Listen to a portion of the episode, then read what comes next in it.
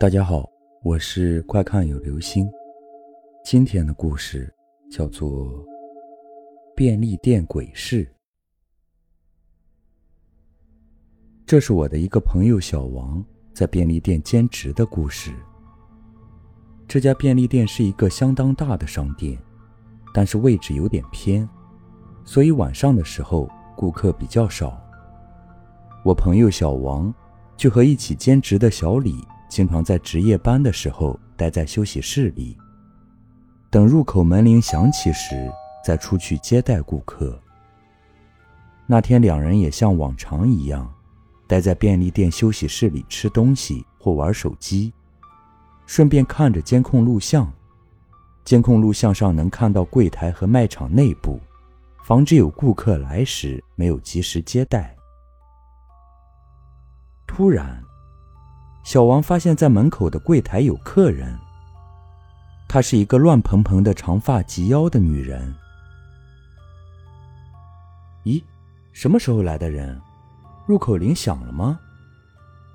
小王没有听到铃声，以为是门铃有问题。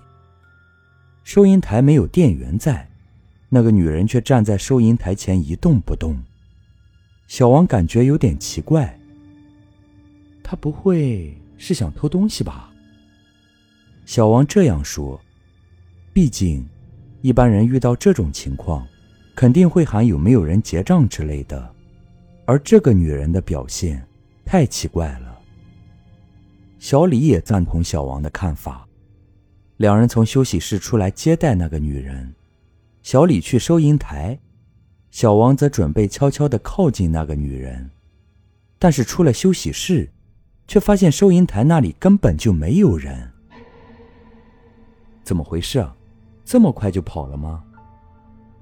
两人回到休息室，感觉很奇怪，又看了看监控，两人屏住了呼吸，因为那个女人依然站在和刚才一样的位置上。什么情况？难道是又回来了？但是便利店的门铃依然没有想过，不像是又重新进来的样子。难道是监控坏了？两人不敢分开，只能一起去外面查看。收银台前仍然没有人。两人冒出冷汗，哆哆嗦嗦的回到了休息室。两人死死的盯着监控。想着是不是监控出问题了，但是却一动也不敢动。突然，那个女人从监控上消失了。为了确认监控是不是坏了，小王就靠近监控显示器，准备检查一下。等等，不要动！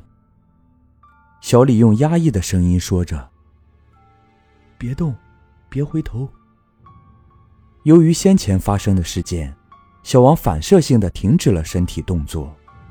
他看着监控，想知道小李为什么不让他动。后来终于看明白了，屏幕上反射着他和小李的样子。不过，刚才那个女人的脸，也在两个人的中间一起反射出来。小王身体瞬间僵硬。等了几分钟，女人离开了。再过几分钟，小王缓慢回头，后面没有人。小王仍然感到心跳加速，重新坐回到椅子上。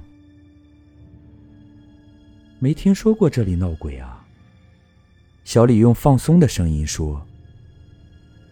两人重新看向了监控，显示器上。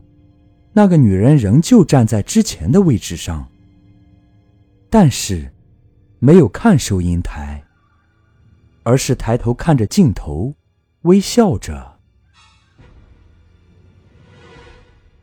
好了，这就是今天的故事——便利店鬼市。